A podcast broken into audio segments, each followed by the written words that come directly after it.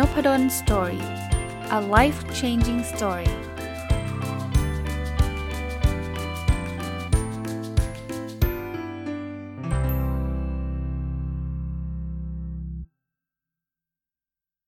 สวัสดีครับ ยินดีต้อนรับเข้าสู่นพดล Story พอดแคสต์นะครับ แล้วก็วันเสาร์นะครับ ยินดีต้อนรับเข้าสู่รายการ Weekend Entrepreneur นะครับ รายการที่ จะนำเอาเทคนิคเอาเรื่องราวที่เกี่ยวข้องกับการทำธุรกิจ แต่ว่าเป็นลักษณะของการทำธุรกิจในวันหยุด เพื่อเป็นรายได้แหล่งที่ 2 แหล่งที่ 3 มาฝากนะครับ ก็เช่นเดิมนะครับ รายการนี้ก็จะมีอยู่ 2 part นะครับ part แรกก็จะเอาความรู้ที่ได้จากบทความหรือหนังสือหรืออะไรต่างๆ นานามาเล่าให้ฟัง และ part ที่ 2 ก็จะเป็นตัวอย่างของ Weekend Entrepreneur นะครับ part แรกเนี่ยจะเป็น เรื่องราวที่ผมนำมาจากหนังสือที่กำลังอ่านอยู่นะครับ เล่มนี้ชื่อว่า working in working in the gig economy นะครับเขียนโดยคุณ Thomas Oppong นะครับ ก็จะเป็นบทที่ 2 นะ บทนี้เนี่ย ชื่อบทว่า jobs of the future and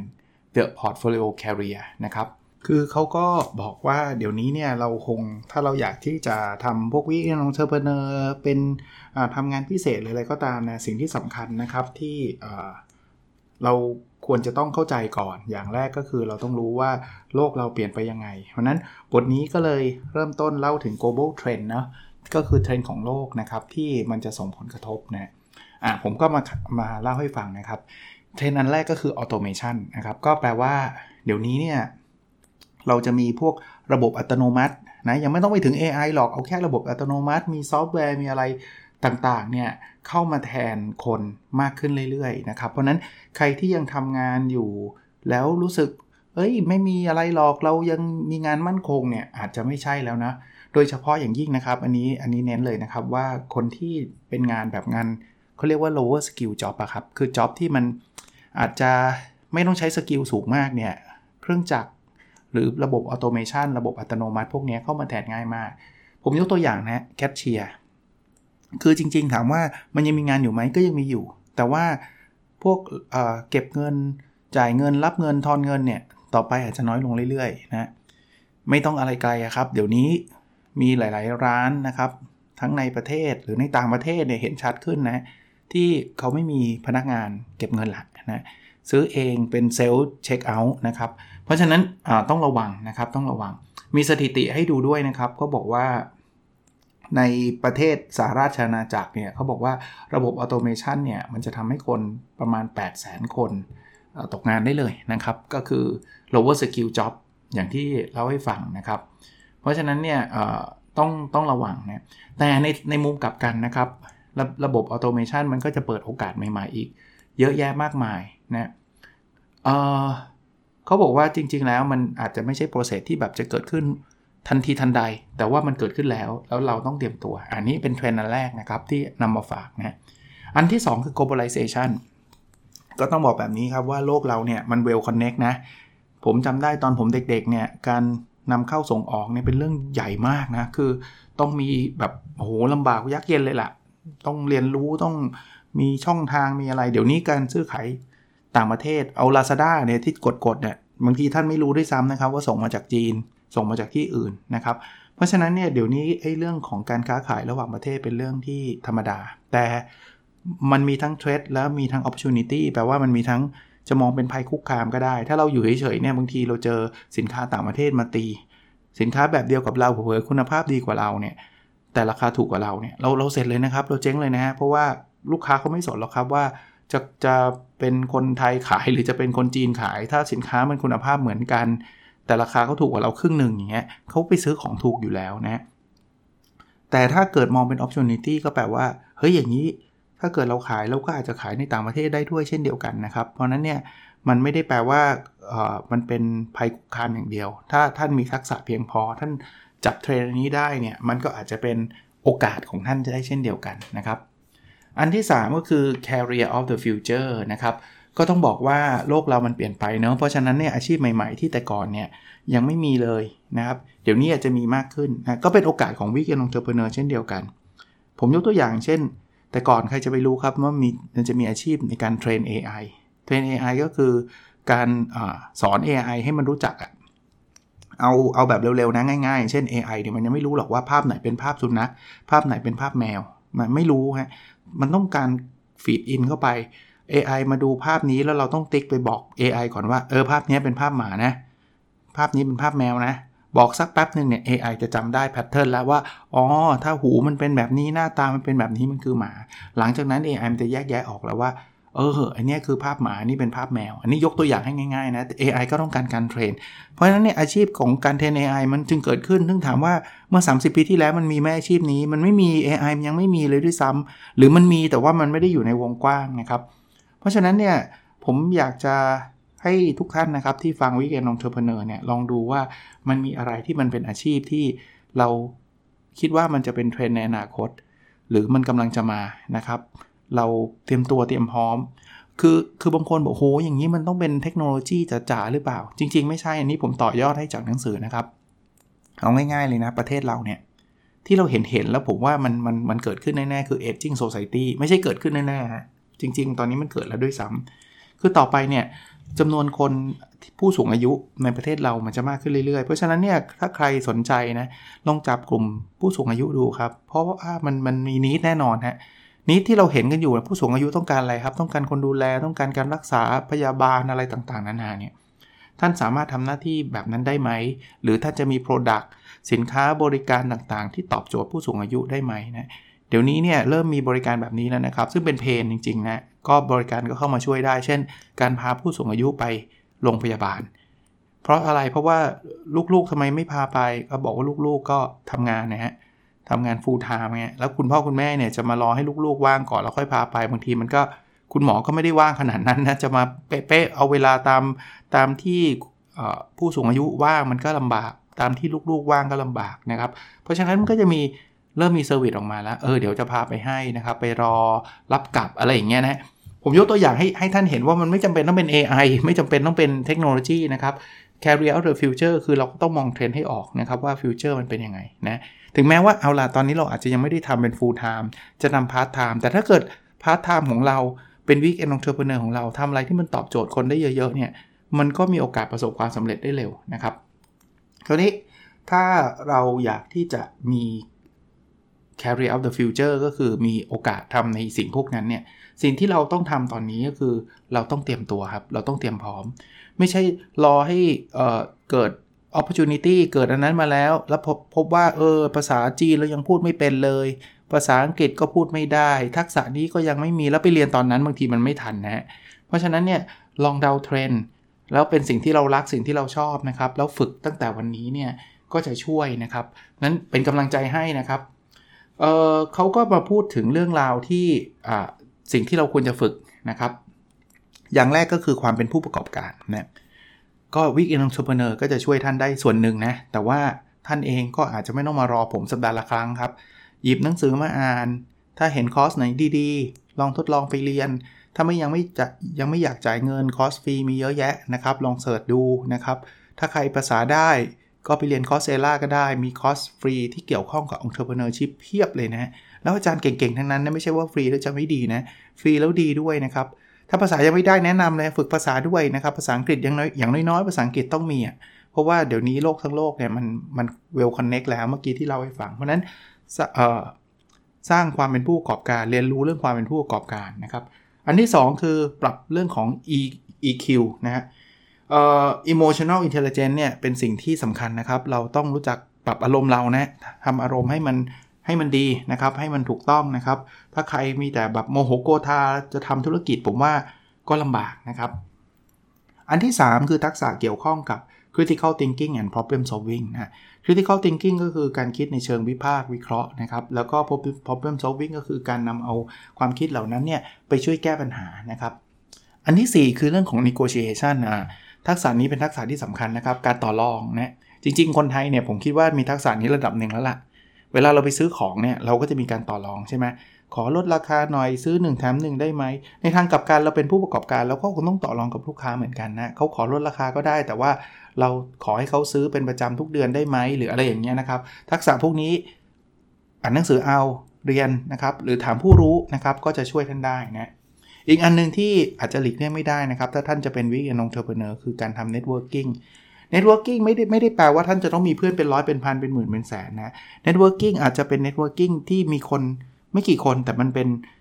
คนคุณภาพอะพูดง่ายๆนะเป็นคนที่มีความรู้เป็นคนที่มีจิตใจดีหรืออะไรต่างๆนะฮะถ้าท่านบอกว่าท่านจะทำโดยที่ไม่เจอหน้าเจอตาใครเลย มันก็อาจจะลำบากนิดนึงของอการจะเป็น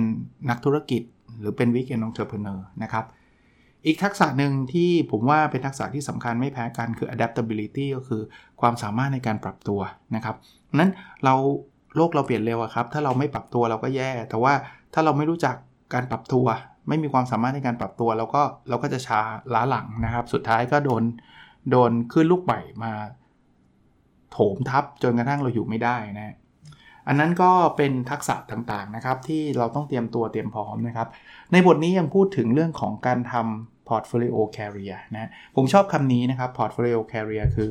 มันไม่ใช่มีแค่ carrier เดียว ไม่ใช่แค่มีมีแค่อาชีพเดียว จริง ๆ แล้วเนี่ยเราควรมีหลายอาชีพเหมือน portfolio เหมือนซื้อหุ้นนะฮะก็ไม่ควรจะมีหุ้นตัวเดียว เพราะว่าที่เขาบอกว่าเอาไข่ไก่ไปใส่ตะกร้าเดียวอะมันมีความเสี่ยงสูงนะโดน layoff มาทีเนี่ยไม่ใช่ตัวเราอย่างเดียวนะครับครอบครัวเราจะพังไปด้วย เพราะฉะนั้นเนี่ยลองหา career ที่ 2 ที่3นะครับก็ ก็เป็นธีมของ Weekend Entrepreneur เนี่ยแหละครับนะเราสามารถที่จะสร้าง skill อย่างที่ผมเล่าให้ฟัง แล้วก็เริ่มต้นลองหาโอกาสใหม่ๆนะครับที่เราจะทำได้นะครับที่จะทำให้คนรู้จักนะในหนังสือก็เล่าให้ฟังถึงการสร้าง portfolio career เหล่านี้นะครับ เริ่มต้นตั้งแต่การ set up profile ของเราให้น่าสนใจนะครับ ถ้าพูดถึง Career ก็คงหนีไม่พ้น LinkedIn นะครับ ถ้าใครยังไม่เคยใช้หรือไม่เคยทำเนี่ยลองไปเปิด Account ดูนะครับ LinkedIn เนี่ย มันใช้ไม่ยากหรอก มันคล้ายๆ Facebook แต่ว่ามันเป็น Facebook แบบ Professional อะนะ LinkedIn ก็สะกดอย่างนี้นะครับสำหรับคนที่ไม่ได้คุ้นเคยนะครับ L I N K E D แล้วก็ I N นะครับ search นิดเดียวก็เจอแล้วนะครับ ในหนังสืออก็แนะนำว่าคุณต้องทำให้มัน search ง่าย ให้มีรูปเป็น professional นู่นนี่นั่นนะครับ แล้วก็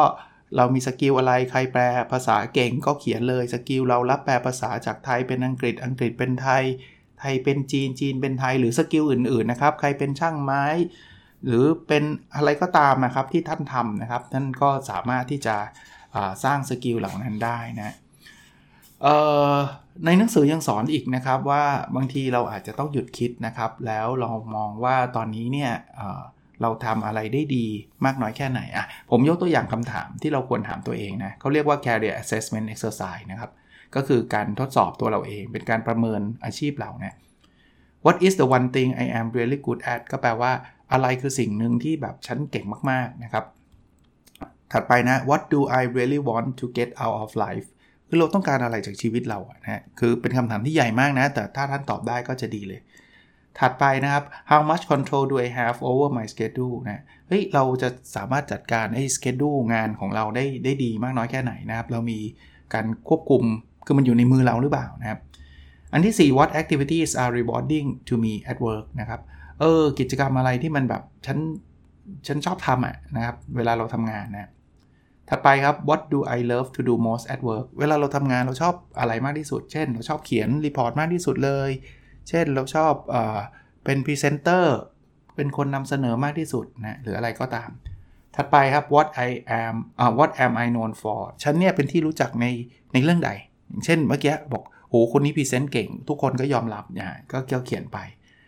ถัดไปครับ is my current job helping me achieve my long term goals ก็ต้องถามตัวเองครับว่า แล้วอาชีพปัจจุบันเนี่ยมันจะช่วยตอบโจทย์ชีวิตของเราได้หรือเปล่า ที่เมื่อกี้เราเราเราตอบตัวเองว่าอะไรคือสิ่งที่เราต้องการในชีวิตเราใช่ไหม ก็ต้องถามว่าแล้วปัจจุบันที่เราทำอยู่มันตอบหรือเปล่า คราวนี้ถามเสร็จแล้วเนี่ยมันไม่ได้แปลว่า อุ้ยไม่ตอบลาออกเลยพรุ่งนี้อย่าพึ่งนะครับใจเย็นนะรายการ Weekend Entrepreneur ไม่เคยสนับสนุนให้ใครลาออกตอนทันทีทันใดโดยไม่มีแผนนะครับ ก็ต้องถามก่อนว่าถ้ามันไม่ใช่นะ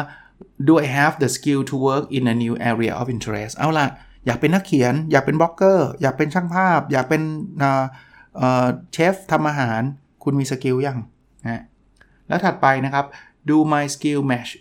rising change in how work is done and deliver นะ skill ที่มีอยู่มัน match กับสิ่งที่เราอยากจะทำมากน้อยแค่ไหนนะครับ ถ้าไม่มีไม่ได้แปลว่าต้อง give up นะครับ ถ้าไม่มีก็ต้องเริ่มต้นนะครับในการสร้าง skill เหล่านั้น แล้วต่อยอดมาที่ Weekend Entrepreneur ก็แปลว่า คุณก็สามารถจะเอา Weekend Entrepreneur เนี่ยเป็น เวทีก็แล้วกันนะในการทดลองสกิลใหม่ๆ ที่คุณเริ่มทำเพื่อตอบความฝันของคุณ แล้วถ้าวันหนึ่งรายได้มันเริ่มเข้ามา มันเริ่มมีความมั่นใจมั่นคง รายได้มันมากกว่างานประจำแล้ว แล้วเราเห็นหนทางชัดเจน จะออกมาตอนนั้นก็ไม่มีใครว่าอะไร ดีกว่าออกมาโดยที่ไม่มีหนทางใด ๆ เลย แล้วยิ่งโควิด -19 ที่เราเจออยู่ปัจจุบันเนี่ย ก็ ผมว่าอย่าพึ่งเลยนะครับ เพราะว่ามันไม่มีความแน่นอนในชีวิตเลยตอนนี้นะเพราะนั้นใครมีงานประจำทำงานประจำต่อนะครับ แต่ว่าไม่ได้ให้ล้มเลิกการทำตามความฝันนะครับ อีกอันหนึ่งที่แถมท้ายให้ด้วยสำหรับบทนี้ก็คือ คุยกับคนที่อยู่ใน field ใหม่ๆ ที่เราอยากที่จะไปทำอะใครอยากเป็นนักเขียนหานักเขียนคุยหน่อยนะครับว่า เออเขียนหนังสือมันได้เงินเยอะแค่ไหน อยากทำพอดแคสต์มาคุยกับผมก็ได้นะครับ แล้วผมก็จะบอกว่าเฮ้ยพอดแคสต์ตอนนี้เนี่ยสำหรับผมนะมันยังเป็นอาชีพไม่ได้หรอก เพราะว่ามันยังไม่ได้มีรายได้อะไรมากมาย ผมทำได้ทุกวันเนี่ยไม่ได้มีรายได้อะไรเข้ามาเยอะแยะนะครับ ก็ก็ทำด้วยใจรักนะเพราะนั้นถ้าใครใจรักว่างว่างอยากจะแชร์ความรู้ก็โอเค แต่ถ้าเกิดจะลาออกมาทำพอดแคสต์มาเป็นอาชีพ ผมก็บอกเฮ้ยใจเย็นๆอย่าพึ่งอย่าพึ่งใจเย็น ถึงแม้ว่ามันมันอาจจะมี indirect effect นะ คือผลทางทางทางอ้อม เช่น มีคนฟังพอดแคสต์เยอะๆ เวลาเราจะไปบรรยายก็มีคนสนใจอะไรอย่างเงี้ยอาจจะมีแบบนั้นก็ได้ แต่ว่าส่วนตัวอันนี้อันนี้พูดส่วนตัวเลยนะว่า ผมก็ไม่ได้อยากให้มีเอฟเฟกนั้นเพราะว่าตอนนี้ก็พยายามนะครับต้องต้องขอปฏิเสธกันไปส่วนใหญ่เลยที่มาเชิญมาบรรยายครับเพราะว่าไม่สามารถไปได้จริงๆจากจากภารกิจที่มีอยู่นะเอาละเราจบ part แรกนะครับ เอามาฝากแล้ว part ที่ 2 ก็เช่นเดิมนะครับ จะเป็น part ที่ผมเอาตัวอย่างของ Weekend Entrepreneur นะครับ มาจากหนังสือที่ชื่อว่า The Ultimate Side Hustle Book นะครับของคุณอีเลนาแวรอนนะมาถึงบทท้ายๆแล้วล่ะครับนะครับผมจะรีวิวน่าจะสัปดาห์นี้แล้วก็สัปดาห์หน้าก็น่าจะหมดแล้วสำหรับหนังสือเล่มนี้เนาะสัปดาห์นี้จะเอาตัวอย่างของบทที่ 13 มาเขาใช้คำว่า communicate communicate ก็คือการสื่อสารนะสัปดาห์นี้อาจจะตรงกับฟิลผมจริงๆนะครับเพราะเพราะว่า Weekend Entrepreneur ที่ผมทำเนี่ยก็ก็จะมาในฟอร์มนี้นะครับ เริ่มต้นอันแรกคือบล็อกเกอร์นะ บล็อกเกอร์ก็การเขียนบล็อกนี่แหละครับนะ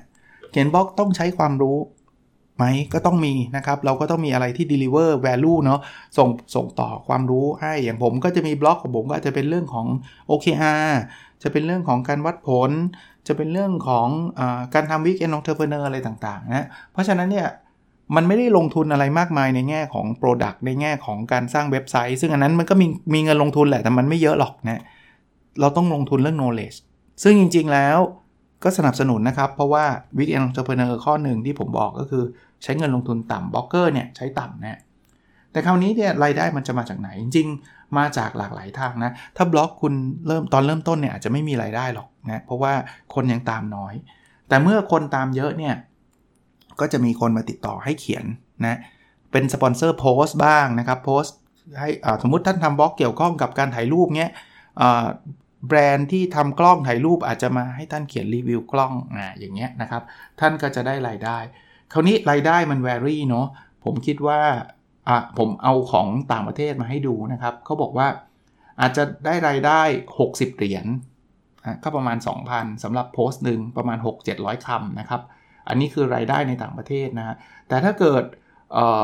เราแบบเชี่ยวชาญมากแล้วมีคนติดตามมากเนี่ยรายได้จะถึง 500 เหรียญต่อโพสต์เลยก็ได้นะ 500 เหรียญก็ก็ก็หมื่นกว่าบาทนะครับหมื่นห้าอะไรเงี้ยนะอันที่2ครับคือถ้าไม่อยากเป็นบล็อก แต่มีฝีมือในการดีไซน์ ออกแบบหนังสือเลยฮะออกแบบหนังสือก็ทำได้นะครับ เราก็ออกแบบปกออกแบบ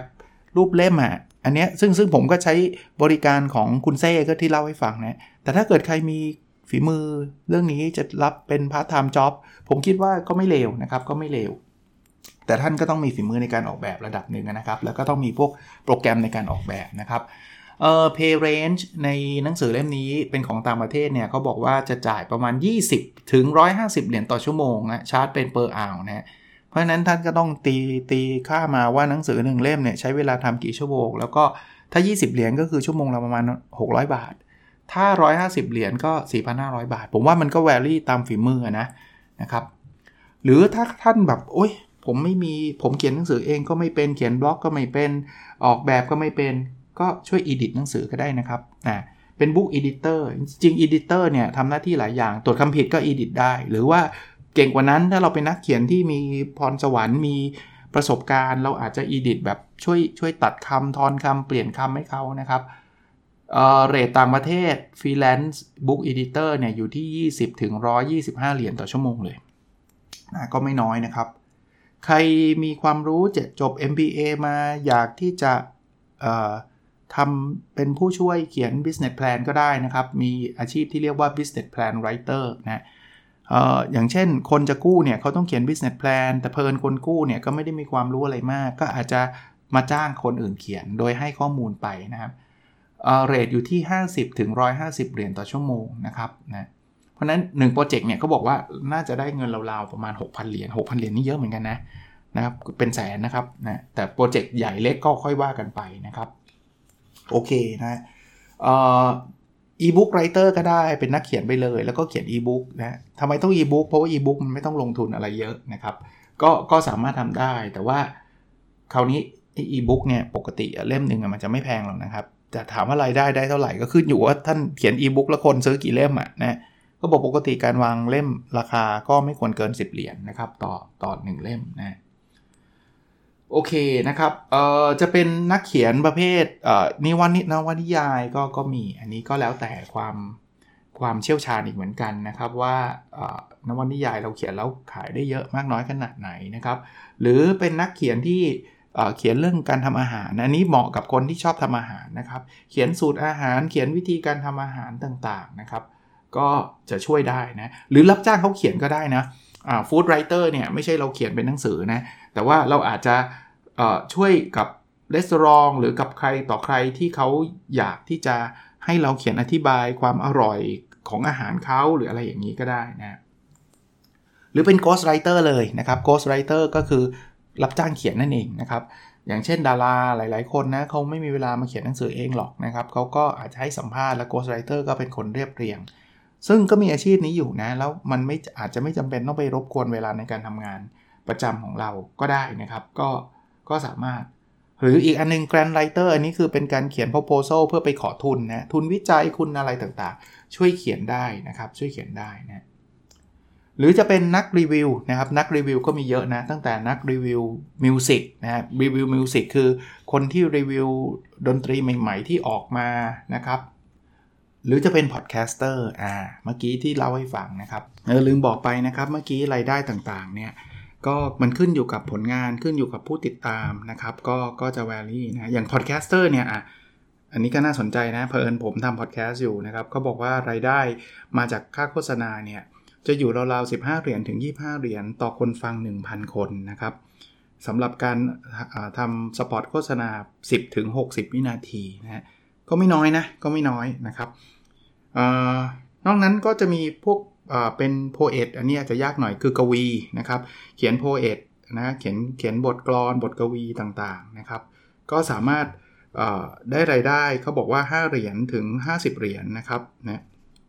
หรือเป็นคนเขียน press release นะครับ ก็คือเขียนใบข่าวอะนะครับ เป็น press release ก็เขาบอกว่า ในต่างประเทศเนี่ยได้เงิน 100 เหรียญต่อชั่วโมงทีเดียวนะครับ หรือจะเป็น public speaker นะก็คือผู้ที่พูดในที่สาธารณะต่างๆนะครับ ผมว่าเรทอันนี้ก็แวรี่แล้วแต่ว่าท่านดังแค่ไหนนะครับ อาจจะ 1,500 เหรียญต่อครั้ง หรือถ้าเขาบอกว่าสปีกเกอร์ดังๆเนี่ยได้ 10,000 เหรียญเลย ก็เราอาจจะยังไม่ถึงขนาดนั้นนะครับ โดยส่วนใหญ่นะ หรือจะเป็นสโลแกน คนเขียนสโลแกนนะ slogan writer นะครับ ก็ได้อยู่ราวๆสัก 30 เหรียญนนะครับ ปกติเนี่ยพวกนี้เขาจะมีการแข่งขันนะเป็น contest อะช่วยสร้างสโลแกนอย่างสมมุตินะเราอยากจะมีสโลแกนของแบรนด์นี้ก็ประกาศนะครับ ก็มีคนมาช่วยช่วยคิดกันนะครับหรือจะเป็นพวกอ่า movie หรือ TV reviewer นะพวกนี้ก็รีวิวรายการทีวีต่างๆ อีกมุมหนึ่งมุมของ การใช้วิดีโอนะครับ ก็จะมีพวก video producer นะเดี๋ยวนี้คนชอบทำ YouTube กันเยอะใช่ไหม เรารับจ้างทำนะ produce นะครับ รายการต่างๆ นะครับเขาบอกว่า rate จะอยู่ที่ 30ถึง250เหรียญต่อชั่วโมงนะครับ หรือจะเป็น web editor นะครับ จะทำเว็บนะ รับจ้างออกแบบ edit เว็บให้สวยงามต่างๆ นะครับ ก็สามารถทำได้นะ เขาบอกว่าเรทที่เว็บอีดิเตอร์ให้ก็คือ 25ถึง100 เหรียญต่อชั่วโมงนะผมว่ายังมีอาชีพอีกเยอะแยะมากมายนะที่ที่ในนี้ผมก็ไม่ได้อ่านได้ครบนะครับ แต่ว่าที่มาเล่าให้ฟังก็เช่นเดิมนะครับ อยากเป็นคล้ายๆ เป็นที่จุดประกายให้ท่านรู้ว่ามันมีอาชีพประมาณนี้อยู่นะบางอย่างท่านอาจจะเอาไปใช้ตรงๆไม่ได้แต่ท่านอาจจะบิดนิดนึงปรับนิดนึงนะครับ ท่านอาจจะเห็นมุมอะไรหลาย ๆ มุมที่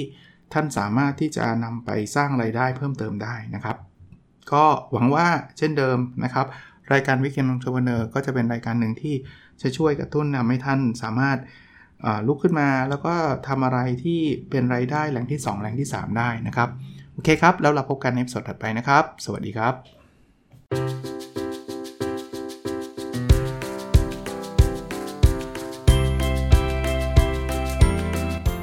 n o p a d o n Story a life changing story